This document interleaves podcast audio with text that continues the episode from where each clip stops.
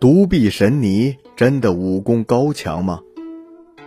在民间传说中，有一位武功超凡的独臂神尼，乃是明末崇祯皇帝的女儿长平公主，曾与袁崇焕之子有过婚约，但因为国破家亡，被父亲砍去手臂后流落民间。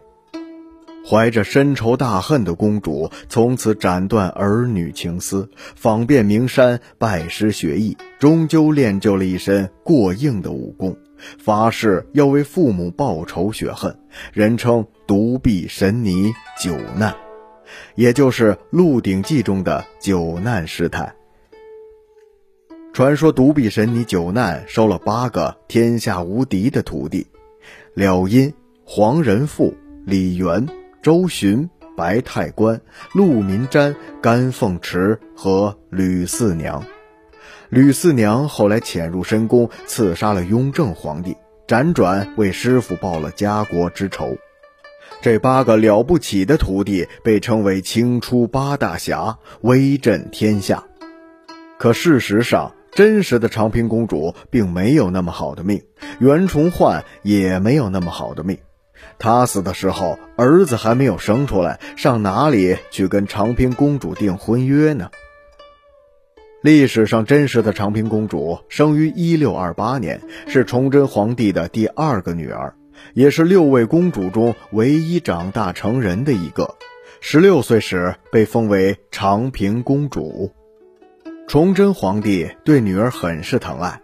虽然国事繁重，但还是为她挑选了驸马状元周显。由于处在大明王朝风雨欲倒的动荡之际，长平公主与周显的婚期一拖再拖，始终没能举行婚礼。李自成攻破北京城的时候，崇祯皇帝为了不让宫中后妃和公主受到凌辱，决定杀死他们。在用剑砍杀长平公主之时，悲曰。汝何生我家？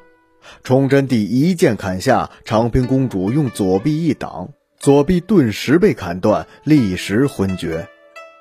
崇祯帝以为已经砍死了他，就没有再砍第二剑。随后，崇祯皇帝自缢于北京眉山的一棵树上。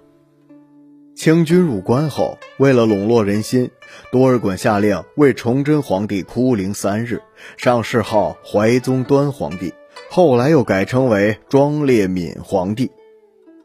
与此同时，将他和周皇后的棺木起出，重新以皇帝之礼下葬，葬在了昌平明皇陵区银泉山田贵妃的陵寝之内。看着父母终于入土为安。国破家亡的长平公主也有了一丝安慰，但是在顺治二年，也就是一六四五年，长平公主知道自己的弟弟太子慈朗在南京被堂兄朱由崧监禁的消息后，再次陷入了绝望。她向顺治皇帝上书，希望自己能够出家为尼，斩断这尘世间的悲痛和哀伤。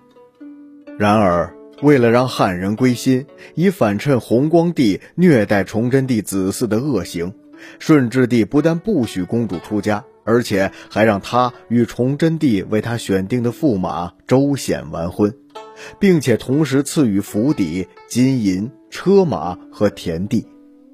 身不由己的长平公主接到这道诏命后，泪如雨下，痛哭流涕。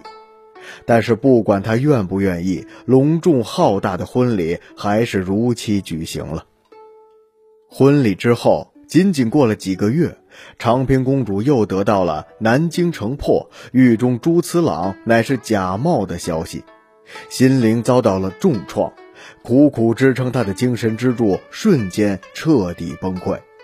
几个月以后，长平公主便在万念俱灰的哀怨当中病逝了。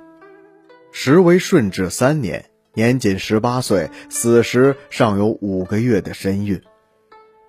长平公主短暂的人生到此结束。她一生没有做过什么好事，但也没干过什么坏事，只是她的命运起伏太大，超出了她能承受的范围。终归而言，她也只是一个时运不济的弱女子罢了。她一生都没有踏出过北京城一步。